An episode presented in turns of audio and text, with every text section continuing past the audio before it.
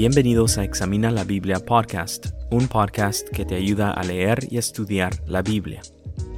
En este episodio estaré examinando el capítulo 2 del libro de Proverbios. Aunque el capítulo se entiende mejor examinándose todo junto, estaré dividiendo el capítulo en tres partes. Esta es la segunda parte del capítulo 2. ¿Tendrá algo que enseñarnos este libro antiguo en estos tiempos modernos? Gracias por escuchar y juntos examinemos la Biblia.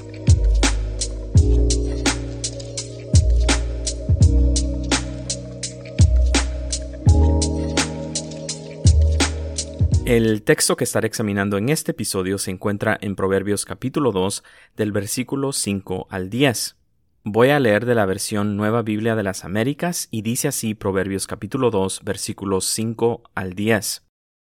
Entonces entenderás el temor del Señor y descubrirás el conocimiento de Dios, porque el Señor da sabiduría, de su boca vienen el conocimiento y la inteligencia. Él reserva la prosperidad para los rectos y es escudo para los que andan en integridad.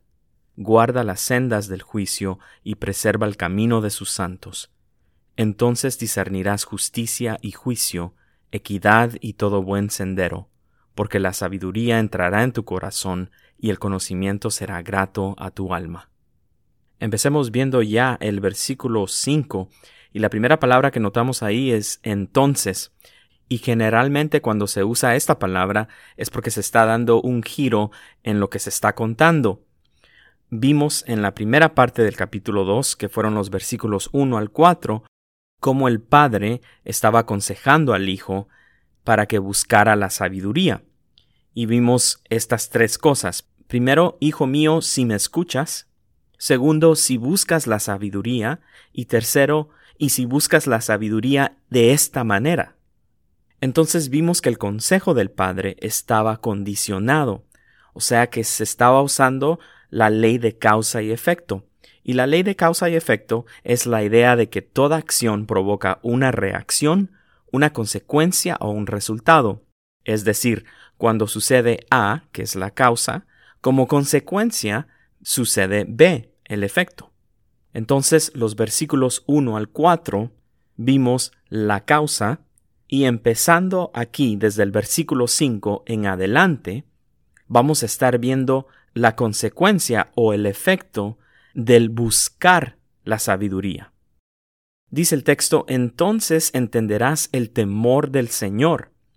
Y he seguido pensando en qué es el temor de Dios y estaba pensando que comúnmente el temor de Dios se describe como una reverencia a Dios. Y definitivamente el temor de Dios sí es reverencia a Dios, pero no es todo lo que significa. Nosotros podemos, por ejemplo, dar reverencia a una figura política, como lo es un presidente, un gobernador o diputado o senador. Nosotros también podemos visitar la tumba o sepulcro de un ser querido o de un gran personaje histórico y de una manera ser reverentes al visitar estos lugares. Pero la Biblia enseña que el temor de Dios va más allá de una reverencia porque el temor de Dios es vivir para Dios. Entonces, una cosa es dar reverencia a una figura política o un pariente o personaje histórico que ya haya fallecido, pero otra cosa es vivir por o para ellos. Entonces, déjenme ofrecerles una definición del temor de Dios. El temor de Dios es el reconocer a Dios como creador de los cielos y la tierra y de los seres humanos y como tal reconocer que Él conoce lo que es mejor para nosotros y por lo tanto se busca hacer la voluntad de Él, vivir bajo su autoridad y bajo sus reglas y se busca obedecer y no fallarle a Él. Es un poco larga la definición, pero creo que encapsula lo que la Biblia enseña sobre el temor de Dios. Entonces, cuando se busca la sabiduría, de acuerdo a la Biblia, vamos a ir entendiendo mejor qué significa el temer a Dios. Porque como nos dice Proverbios capítulo 1 versículo 7, el principio de la sabiduría es el temor de Dios. Entonces, bíblicamente, no se puede obtener sabiduría, no se puede encontrar sabiduría sin el temor de Dios. Sigamos con el texto, dice, descubrirás el conocimiento de Dios. El conocimiento de Dios es el conocer a Dios, y el conocer a Dios es tener una relación con Dios, es tener comunión con Dios. Entonces, el que busca la sabiduría se va a encontrar con el Dios que da la sabiduría. Y esto es algo bastante fundamental según la Biblia. Punto número dos, si se busca la sabiduría, se va a encontrar la sabiduría. Miremos el versículo 6. Porque el Señor da sabiduría, de su boca vienen el conocimiento y la inteligencia. Dios, el Dios de la Biblia, es la única y verdadera fuente de la sabiduría. Si una persona, quien quiera que sea, honestamente embarca en una búsqueda de la sabiduría, se va a encontrar con el Dios de la sabiduría y se dará cuenta que es Dios quien da la sabiduría a los seres humanos. De Dios viene el conocimiento, el conocimiento acerca de Él el conocimiento acerca de nuestro mundo, el conocimiento acerca de nosotros mismos. De Dios viene la inteligencia también. Es decir, si tengo conocimiento acerca de algo, ¿qué hago con ese conocimiento? Ahí es donde entra la inteligencia. Sigamos adelante con el texto. El versículo 7, la primera parte del versículo dice, Él reserva la prosperidad para los rectos. Hay otras versiones de la Biblia que no dice Él reserva la prosperidad para los rectos. Hay otras versiones, como lo es la Reina Valera en 1960, que en vez de usar la palabra prosperidad, usa la palabra sabiduría. Y esto es porque en el lenguaje original, esta palabra que al español se traduce como prosperidad o sabiduría, realmente significa sabiduría y éxito. Entonces de aquí se saca el concepto más moderno de prosperidad, pero realmente la palabra en el lenguaje original otra vez es de sabiduría y éxito o éxito duradero.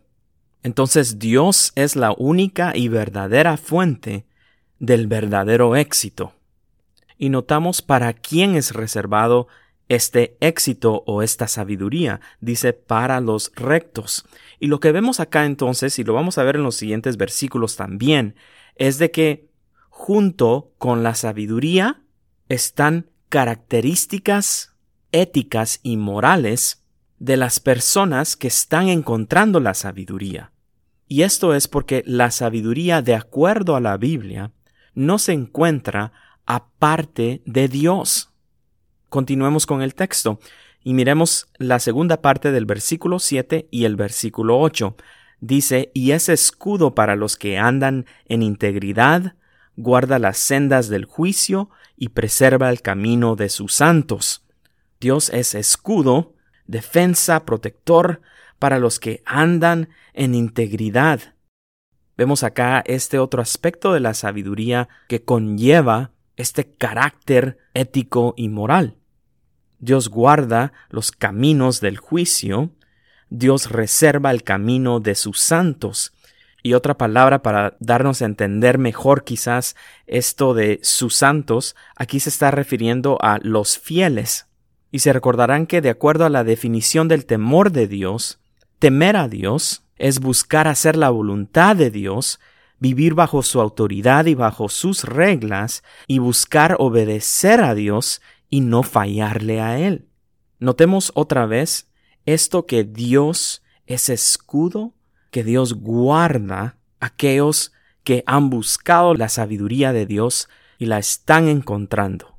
Y vamos a ver en la tercera parte del capítulo 2 cómo este punto se va a expander. Continuemos adelante. Número 3. El que busca la sabiduría va a encontrar discernimiento. Miremos el versículo 9. Dice, entonces discernirás justicia y juicio, equidad y todo buen sendero. Un aspecto importante de ser sabio es tener discernimiento. Según la Real Academia Española, discernir es distinguir algo de otra cosa, señalando la diferencia que hay entre ellas.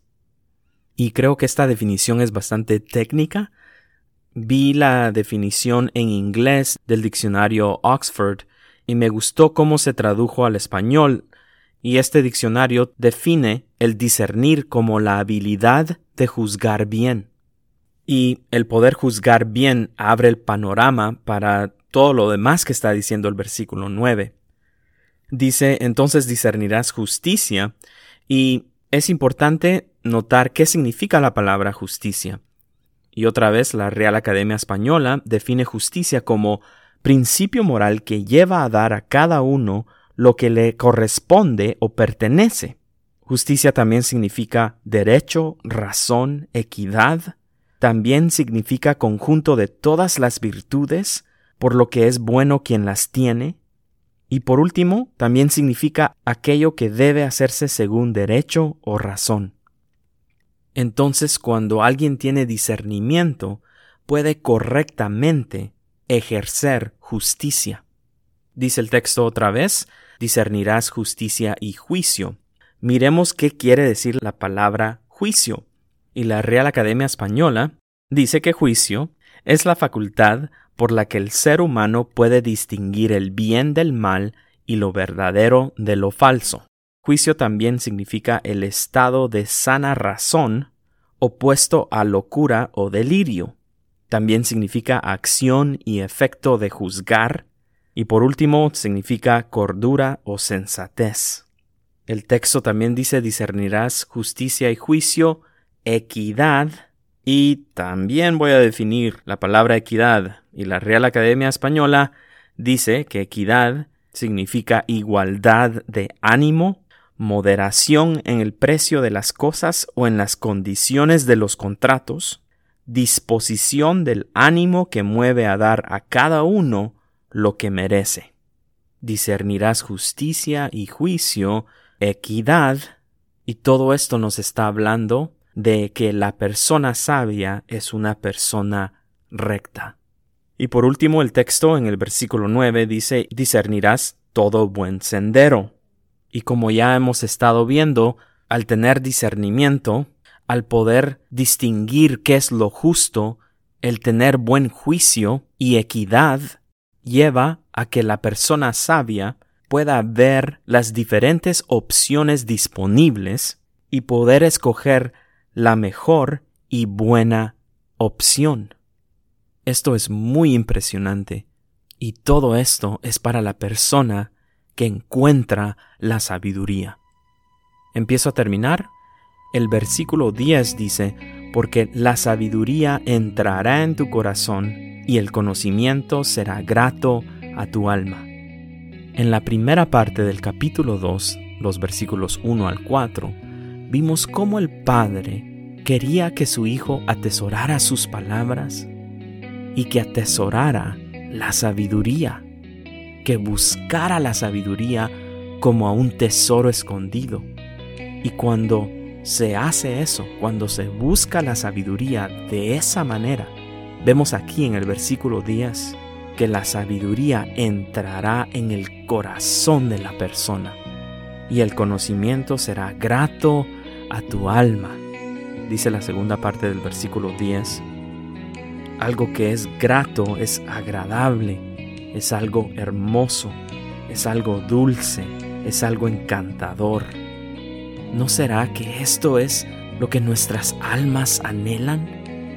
Esto que la sabiduría entre en nuestro corazón y que el conocimiento sea grato a nuestra alma es el deseo de nuestro Padre Celestial para nosotros, para ti y para mí, y por medio de fe en Cristo Jesús, el único mediador entre Dios y los hombres, tú y yo también podemos encontrar la sabiduría. Una vez más, gracias por escuchar y hasta el próximo episodio.